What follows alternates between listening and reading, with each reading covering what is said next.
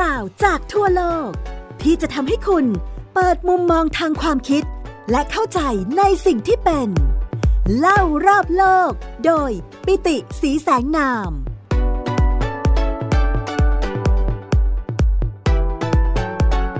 สวัสดีครับ คุณผู้ฟังที่รักทุกท่านกลับมาพบกับผมปิติสีแสงนามและไทย PBS Podcast เล่ารอบโลกกันในตอนใหม่แล้วนะครับ สำหรับช่วงนี้นะครับ ผมคิดว่าคุณผู้ฟังหลาย ๆ ท่านก็คงจะเป็นเหมือนผมนะครับ ดูหน้าฟีดต่างๆ ในโซเชียลมีเดียไม่ว่าจะเป็น Facebook ไม่ว่าจะเป็น Instagram นะครับ ไม่ว่าจะเป็น TikTok นะครับ เราก็เห็นใครต่อใครนะครับที่เป็นคนรู้จักของเราเดินทางไปท่องเที่ยวในต่างประเทศนะครับ แล้วก็หนึ่งในจุดมุ่งหมายสำคัญนะครับที่คนไทยเรานิยมไปเที่ยวมาก ๆ ด้วยนะครับ โดยเฉพาะในช่วงฤดูหนาวแบบนี้นะครับ เพราะว่า หิมะก็สวยมากนะครับ แล้วก็เรื่องของอาหารการกินเรื่องของไลฟ์สไตล์เนี่ยก็เป็นสิ่งที่คนไทยเราชื่นชอบด้วยนะครับ นั่นก็คือเดินทางไปในประเทศญี่ปุ่น ประเทศญี่ปุ่นเองเนี่ยก็เป็นอีกหนึ่งประเทศนะครับที่มีวัฒนธรรมนะครับโอ้โหที่ต่อเนื่องยาวนาน คนไทยเองก็รู้จักวัฒนธรรมญี่ปุ่นดีนะครับ เพียงแต่ว่าบางทีเนี่ยเราอาจจะเคยได้ยินได้ฟังเพียงแค่ บางชื่อนะครับของเรื่องราวต่างๆ ที่เป็นเรื่องเล่าปรำปรา หรือว่าเป็นนิทานของญี่ปุ่นนะครับ โดยเฉพาะบุคคลคนนี้ครับ บุคคลที่ชื่อว่าบุตรชายแห่งลูกพีชนะครับ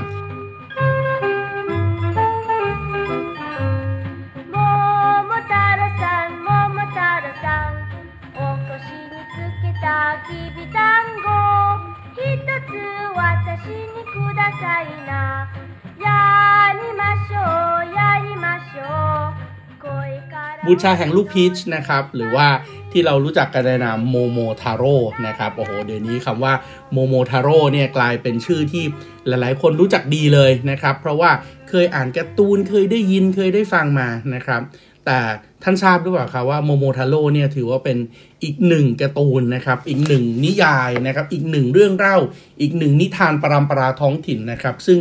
มีประวัติศาสตร์ย้อนหลังกลับไปได้ยาวนานมาก ๆนะครับ มีบางตำนานนะครับเล่าว่าเรื่องราวเหล่านี้เนี่ยเกิดขึ้นตั้งแต่ยุคที่เรียกว่ายุคมุโรมาชินะครับมุโรมาชิเองยาวนานขนาดไหนนะครับมุโรมาชิเองก็ย้อนหลังกลับไปตั้งแต่ช่วงปลายของศตวรรษที่ 14 นะครับ ปี 1,300 กว่ากว่านะครับ จนถึง ยุคปลายของศตวรรษที่ 16 นะครับ ปี 1,500 กว่ากว่านะครับ แล้วก็ถูกพัฒนาต่อเนื่องกันมาเรื่อยๆ นะครับ ยุคนี้เองนะครับ ประเทศไทยเราเองก็เริ่มรู้จักญี่ปุ่นละนะครับ เพราะต้องอย่าลืมนะครับว่าอายุทยาของเราถูกสร้างขึ้นมาในปี 1350 นะครับ สถาปนากรุงศรีอยุธยา 1350 1351แถวๆนั้นนะครับ เพราะฉะนั้นพอถึงยุคช่วงกลางของอยุธยาที่เรามีการค้าขายเนี่ยเราก็ค้าขายกับญี่ปุ่นแล้วนะครับ ญี่ปุ่นเองก็เข้ามาค้าขายมีหมู่บ้านญี่ปุ่นด้วยนะครับ แล้วก็เรื่องราวของโมโมทาโร่เองเนี่ยก็เชื่อว่าเกิดขึ้นในยุคนี้นะครับ แล้วก็ถูกพัฒนาอย่างต่อเนื่องนะครับในยุคเอโดะนะครับเอโดะเองเนี่ยก็ศตวรรษที่ 17นะครับจนถึงศตวรรษที่ 19นะครับปี 1603 ถึงปี 1867นะครับแล้วก็ถูกใช้โอ้โหรับใช้ชาติมาเยอะนะครับอย่างเช่นในช่วงที่ญี่ปุ่นก่อสงครามเยอะๆเนี่ยโมโมทาโร่เองก็ถือว่าเป็นหนึ่งใน war hero ที่ถูกใช้เป็นโฆษณาชวนเชื่อเพื่อทำให้บุตรชายชาวญี่ปุ่นออกไปสู้รบด้วย เพราะวันนี้ขออนุญาตนำเรื่องราวของโมโมทาโร่นะครับมาเล่าให้ฟังนะครับ โดยโมโมทาโร่เวอร์ชันที่ผมเอามาเล่าเนี่ยนะครับจะมาจากหนังสือชื่อว่า Japanese Fairy Tales นะครับ ซึ่งเขียนโดยคุณเยอิทิโอโดราโอซากินะครับเยอิทิโอโดราโยซากิเนี่ยน่าสนใจมากนะครับ เธอเป็นลูกครึ่งนะครับ เธอเป็นลูกครึ่งชาวตะวันตกนะครับ กับชาวญี่ปุ่นนะครับ เธออยู่ที่ ประเทศญี่ปุ่นนะครับในช่วงศตวรรษที่ 20นะครับถือว่าเป็นบุคคลที่น่าสนใจมากๆนะครับแล้วก็ด้วยความที่เธอเป็นอาจารย์มหาวิทยาลัยนะครับ เธอก็เลยเอาเรื่องราวที่เป็นประวัติศาสตร์ เรื่องราวที่เป็นนิยายปรำปราเรื่องเล่าพื้นบ้านนะครับของญี่ปุ่นเนี่ยนะครับมาเขียนเป็นภาษาอังกฤษนะครับ เธอเป็นบุตรสาวนะครับของบารอนซาบุโรโอซากินะครับซึ่งถือว่าเป็นหนึ่งในกลุ่มของนักเรียนทุนรัฐบาลของญี่ปุ่นคนแรก ๆ เลยนะครับที่ที่ได้โอกาสเดินทางไป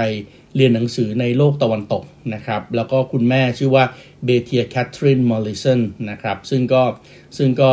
เป็นชาวตะวันตกด้วยนะครับ ก็เลยทำให้เธอมองเห็นเรื่องต่างๆ เหล่านี้เนี่ย ทั้งจากวิธีคิดแบบโลกตะวันตก แล้วก็แบบวิธีคิดของญี่ปุ่น สำนวนที่ผมนำมาเนี่ยเป็นสำนวนของคุณอรดารีรานุษนะครับ แปลชื่อเรื่องไว้ว่าโมโมทาโร่หรือเรื่องราวของบุตรชายแห่งลูกพีชนะครับโมโมทาโร่ or the story of the son of a peach นะครับ ขออนุญาตนำมาเล่าเลยนะครับ นานมาแล้วมีชายชราและหญิงชราคู่หนึ่งอาศัยอยู่ พวกเขาเป็นชาวบ้านที่ต้องทำงานหนักเพื่อให้ได้ข้าวมากินในแต่ละวัน ชายชราออกไปตัดหญ้าให้กับชาวไร่ชาวนาในแถบนั้น ในขณะที่เขาไม่อยู่ หญิงชราผู้เป็นภรรยาก็ทำงานที่บ้านและที่นาข้าวเล็กๆ ของพวกเขา วันหนึ่งชายชราไปตัดหญ้าตรงเนินเขาเช่นเคย ส่วนหญิงชรานำผ้าออกไปซักที่แม่น้ำใกล้ถึงฤดูร้อนแล้ว ภูมิประเทศแถบนี้ดูสวยงามเป็นสีเขียวสดใส เมื่อหญิงชราและชายชราเดินทางไปทำงานหญ้าริมฝั่งแม่น้ำดูเหมือนกำมะหยี่สีมรกต ต้นหลิวที่พริ้วไหวอยู่ริมน้ำก็สะบัดกิ่งใบของมัน ถ้าเกิดกลับไปที่เรื่องราวของโมโมทาโร่เนี่ยนะครับเมืองนะครับจังหวัดที่เคลมว่าเป็นต้นกำเนิดของโมโมทาโร่ในประเทศญี่ปุ่นเนี่ยก็คือจังหวัดโอคายาม่าโอคายาม่าอยู่ตรงไหนนะครับ หลายๆท่านอาจจะคุ้นชินนะครับกับโตเกียวอ่าถ้าโตเกียวอยู่ทางมุมขวาของตัว L ที่เป็นแผนรูปญี่ปุ่นตัว L กับหัวนะครับ ให้นึกถึงตัว L ขีดลงแล้วแทนที่จะลากไปทางขวา ก็ขีดลงแล้วลากมาทางซ้ายนะครับอะตรงมุมของตัว L นั่นก็จะเป็นที่อยู่ของโตเกียวถูกต้องไหมครับ แล้วมองไปทางซ้ายครับ มองไปทางซ้ายเนี่ยญี่ปุ่นเนี่ยก็จะมีเกาะที่ใหญ่ที่สุดเรียกว่าเกาะฮอนชูเกาะฮอนชูเนี่ยจะมีเกาะที่อยู่เล็กๆ อยู่อีกเกาะหนึ่งนะครับที่อยู่ทางด้านซ้ายด้วยเรียกเกาะชิโกกุ ตรงบริเวณระหว่างฮอนชูกับชิโกกุเนี่ยแหละครับ เป็นที่ตั้งของจังหวัดโอกายาม่านะครับ เพราะนั้นโอกายาม่าเองก็เป็นต้นทางนะครับของเรื่องของโมโมทาโร่นะครับ เพราะฉะนั้นในหนังสือชื่อว่าเทพนิยายญี่ปุ่น หรือว่า Japanese Fairy Tales นะครับที่ผมนำมาอ่านเนี่ยก็บรรยายให้เห็นถึงความสวยงามของโอกายาม่านะครับในช่วงกลางกรุงศรีอยุธยา สายลมอ่อนๆพัดมาทำให้ผิวเรียบๆของน้ำกระเพื่อมเป็นคลื่นเล็ก และพัดผ่านกระทบแก้มของหญิงชราที่รู้สึกมีความสุขมากในเช้าวันนั้น ด้วยเหตุผลที่เธอเองก็ไม่สามารถอธิบายได้ ในที่สุดหญิงชราก็พบจุดที่เหมาะเจาะริมฝั่งแม่น้ำเธอวางตะกร้าลงและจากนั้นเริ่มซักผ้า หยิบผ้าออกจากตะกร้าทีละชิ้น ซักมันในแม่น้ำและขัดมันบนโขดหิน น้ำใสราวกับผลึกแก้ว เธอมองเห็นปลาตัวเล็กตัวน้อยว่ายไปมา และมองเห็นก้อนหินที่อยู่ด้านล่าง ขณะที่เธอยุ่งอยู่กับการซักผ้า ลูกพีชหรือว่าที่ภาษาญี่ปุ่นใช้คำว่าโมโมขนาดใหญ่ก็ลอยมาตามลำธารหญิงชราเงยหน้าขึ้นจากงาน แล้วมองเห็นลูกพีชขนาดใหญ่นี้ เธออายุ 60 ปีแล้ว แต่ในชีวิตเธอไม่เคยเห็นลูกพีชขนาดใหญ่เท่านี้มาก่อน ลูกพีชลูกนี้ต้องอร่อยมากแน่ๆ เธอพูดกับตัวเองข้าต้องเก็บมันและนำมันกลับไปให้สามี เธอเหยียดแขนออกไปและพยายามเก็บ แต่ลูกพีชอยู่ห่างเกินกว่าที่จะเอื้อมถึง เธอมองหากิ่งไม้ แต่ไม่เห็นแม้แต่กิ่งเดียว และถ้าเธอออกไปเดินตามหามัน ลูกพีชก็จะโดนแรงกระเพื่อมของน้ำทำให้ลอยไปที่อื่น เธอหยุดคิดคู่หนึ่งว่าควรจะทำอย่างไร จากนั้นก็จำบทร่ายมนเก่าแก่สักบทขึ้นมาได้ เธอเริ่มตบมือเป็นจังหวะไปพร้อมกับลูกพีชที่ลอยมาตามน้ำในขณะที่เธอตบมือ เธอก็เริ่มร่ายบทมนตรา หรือว่าร้องเพลงเพลงนี้ไปด้วย น้ำไกลๆนั้นขม น้ำใกล้ๆนั้นหวาน ผ่านน้ำไกลๆออกไป เข้ามาหาน้ำที่หวาน น้ำไกลๆนั้นขม น้ำใกล้ๆนั้นหวาน ผ่านน้ำไกลๆออกไป เข้ามาหาน้ำที่หวาน น่าแปลกที่จะบอกว่าทันทีที่เธอเริ่มร้องเพลงสั้นๆนี้ ลูกพีชก็เริ่มลอยเข้ามาใกล้ชายฝั่งที่หญิงชรายืนอยู่ จนในที่สุด มันก็มาหยุดตรงหน้าเธอพอดีทำให้เธอสามารถใช้มือหยิบขึ้นมาได้ หญิงชราดีใจมาก ไม่สามารถทำงานต่อไปได้ เพราะเธอมีความสุขและตื่นเต้นมาก เธอจึงเก็บผ้าทั้งหมดใส่ลงในตะกร้าไม้ไผ่ แล้วรีบเดินกลับบ้านพร้อมกับตะกร้าบนหลังและลูกพีชในมือ เธอรู้สึกว่าการรอคอยให้สามีกลับบ้าน นั้นเป็นเวลานานมาก จนในที่สุดชายชราก็กลับมาขณะที่พระอาทิตย์กำลังจะรับขอบฟ้า พร้อมกับแบกมัดหญ้าไว้บนหลัง มันมีขนาดใหญ่มากจนเกือบบังเขาแทบมิด และเธอก็แทบจะมองไม่เห็นเขา เขาดูเหนื่อยมากและใช้เคียวตัดหญ้าเป็นไม้เท้า โดยที่ยันมันไว้ขณะที่เขาเดิน ทันทีที่หญิงชรามองเห็นเขา เธอก็ร้องเรียก โอจิซังโอจิซังถ้าแปลเป็นภาษาไทยก็ตาเอ้ย โอจิซังวันนี้ข้ารอให้เจ้ากลับบ้านมานานมาก เกิดอะไรขึ้นทำไมเจ้าถึงใจร้อนอย่างนี้ ชายชราถามด้วยความสงสัยในความกระตือรือร้นอันผิดปกติของเธอ มีอะไรเกิดขึ้นขณะที่ข้าไม่อยู่หรือ ไม่ไม่หญิงชราตอบ ไม่มีอะไรเกิดขึ้น ข้าเพียงแต่ได้พบของขวัญอันยอดเยี่ยมสำหรับท่านเท่านั้นเอง ถ้าอย่างนั้นก็ดีชายชราพูด ก่อนที่จะล้างเท้าในอ่างน้ำและก้าวขึ้นไปบนระเบียงบ้าน หญิงชราวิ่งเข้าไปในห้องเล็กๆ และหยิบลูกพีชยักษ์ออกมาจากตู้ เธอรู้สึกว่ามันหนักกว่าก่อน เธอยื่นมันให้เขาพร้อมกับเอ่ยดูนี่สิเจ้าเคยเห็นลูกพีชลูกใหญ่ขนาดนี้มาก่อนหรือไม่ หรือเมื่อชายชรามองดูลูกพีชเขาก็ประหลาดใจมากและพูด โอ้ นี่เป็นลูกพีชที่ใหญ่ที่สุดที่ข้าเคยเห็น เจ้าไปซื้อมาจากที่ไหน ข้าไม่ได้ซื้อ หญิงชราตอบ ข้าพบมันในแม่น้ำตอนข้าซักผ้า จากนั้นเธอก็เล่าเรื่องทั้งหมดให้เขาฟัง ข้าดีใจมากที่ได้พบมัน เรามากินกันเถอะ ข้าหิวแล้ว โอจีซังหรือคุณตาพูด เขานำมีดทำอาหารออกมา วางลูกพีชไว้บนเขียง และเกือบจะหั่นมัน แต่แล้วเรื่องหน้ามหัศจรรย์ที่กำลังจะเกิดขึ้นก็เกิดขึ้น ลูกพีชแยกออกเป็นสองส่วน และมีเสียงใสๆเอ่ยขึ้น รอก่อนชายชราและเด็กตัวเล็กๆ ที่น่ารักก็ก้าวออกมาจากลูกพีชทั้งชายชราและภรรยาประหลาดใจในสิ่งที่พวกเขาเห็นมาก จนพวกเขาล้มลงบนพื้น เด็กน้อยพูดขึ้นอีกครั้ง ไม่ต้องกลัวข้าไม่ใช่ปีศาจหรือเทพข้าจะเล่าความจริงให้ท่านฟัง สวรรค์มีความเห็นอกเห็นใจท่าน ทุกคืนวันพวกท่านคล่ำครวญว่าไม่มีลูก เสียงร้องของพวกท่านได้รับการรับฟัง และข้าก็ถูกส่งมาเป็นลูกให้พวกท่าน ยามแก่ชราเมื่อได้ยินเช่นนั้น ชายชราและภรรยาก็ดีใจมาก พวกเขาร้องไห้ทุกวันทุกคืนด้วยความโศกเศร้า ที่ไม่มีลูกมาคอยช่วยเหลือในวัยชราอันโดดเดี่ยว และตอนนี้เมื่อคำสวดภาวนาของพวกเขาได้รับคำตอบ พวกเขาก็มีความสุขมากจนไม่รู้จะเอามือเอาเท้าวางไว้ตรงไหนดี ชายชลาอุ้มเด็กขึ้นก่อน จากนั้นหญิงชลาก็ทำเช่นเดียวกัน และพวกเขาก็ตั้งชื่อลูกของเขาว่าโมโมทาโร่หรือบุตรชายจากลูกพีชเพราะว่าเขาเป็นเด็กผู้ชายที่ออกมาจากลูกพีช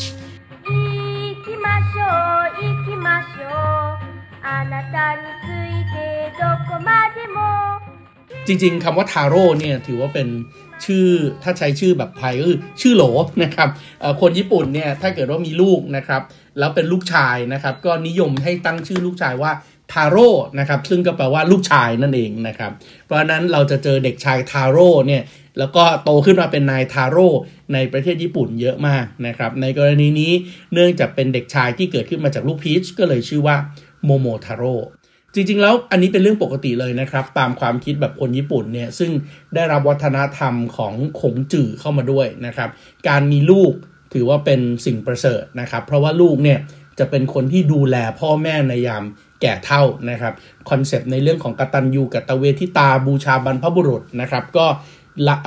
ขยายความนะครับต่อเนื่องไปจากจีน เข้าสู่เกาหลีเข้าสู่ญี่ปุ่นนะครับสามประเทศนี้เป็นสามประเทศที่มีชุดความคิดนะครับที่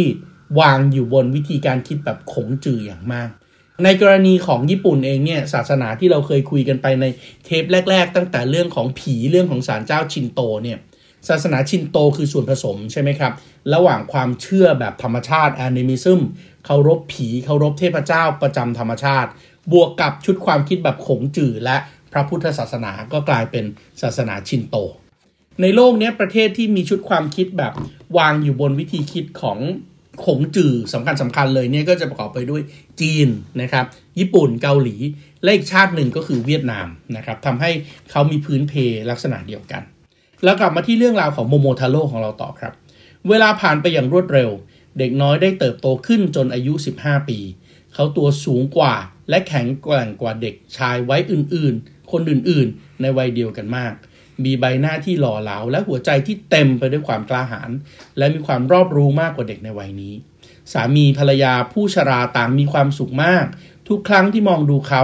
เพราะคิดว่าเขาเป็นคนที่เป็นต้นแบบของวีรบุรุษ อย่างที่ควรจะเป็น ลองนึกภาพดูนะครับ หญิงชราชายชราตอนได้โมโมทาโร่มาอายุ 60 ตอนนี้โมโมทาโร่อายุ 15 ปีแล้ว เพราะฉะนั้นหญิงชราและชายชราคนนั้นวันนี้ก็อายุ 75 ปีแล้วถูกต้องไหมครับ คุณกำลังฟัง เล่ารอบโลก โดยปิติสีแสงนาม ทางไทย PBS Podcast การผจญภัยของโมโมทาโร่ก็กำลังจะเริ่มต้นขึ้นครับ วันหนึ่งโมโมทาโร่มาหาพ่อบุญธรรมของตน และพูดอย่างจริงจัง ท่านพ่อเราได้กลายมาเป็นพ่อลูกกันด้วยโอกาสพิเศษ ความดีของท่านที่มีต่อข้านั้นสูงกว่าหญ้าบนภูเขาที่ท่านออกไปตัดทุกวัน และลึกซึ้งมากกว่าแม่น้ำที่ท่านแม่ข้าไปซักผ้าข้าไม่รู้จะขอบคุณท่านอย่างไรทำไมล่ะชายชราตอบ ผู้เป็นพ่อต้องเลี้ยงดูลูกชายของเขาอยู่แล้ว เมื่อเจ้าโตขึ้นกว่านี้ก็จะต้องเลี้ยงดูพวกดูแลพวกเรา ดังนั้นระหว่างเราจึงไม่มีกำไรหรือขาดทุน ทุกอย่างจะเท่าเทียมกัน ที่จริงแล้วข้าประหลาดใจมากกว่าที่เจ้ามาขอบคุณข้าอย่างนี้ และชายชราก็มีสีหน้ากังวลขึ้นมา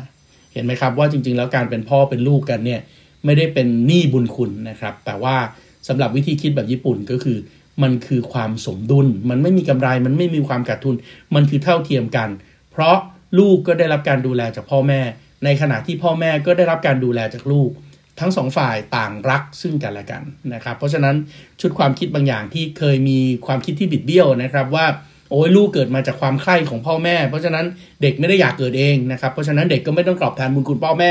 อันนี้ผมคิดว่าเป็นความคิดที่บิดเบี้ยวมากๆอะกลับมาที่โมโมทาโร่ต่อครับโมโมทาโร่บอกว่าข้าหวังว่าท่านจะอดทนกับข้าโมโมทาโร่พูด แต่ก่อนที่ข้าจะเริ่มตอบแทนความดีของท่าน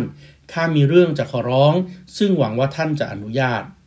โอ้ ข้าจะให้เจ้าทำทุกสิ่งทุกอย่างที่เจ้าต้องการ เพราะเจ้านั้นต่างแตกต่างจากเด็กคนอื่นๆ ถ้าอย่างนั้นได้โปรดปล่อยให้ข้าไปจากที่นี่ทันที เจ้าว่าอะไรนะ เจ้าต้องการจากพ่อแม่ผู้แก่ชราและออกไปจากบ้านอย่างนั้นหรือ ข้าจะกลับมาบ้านแน่ ถ้าท่านปล่อยให้ข้าไปในตอนนี้ ชายชราถาม เจ้าจะไปไหน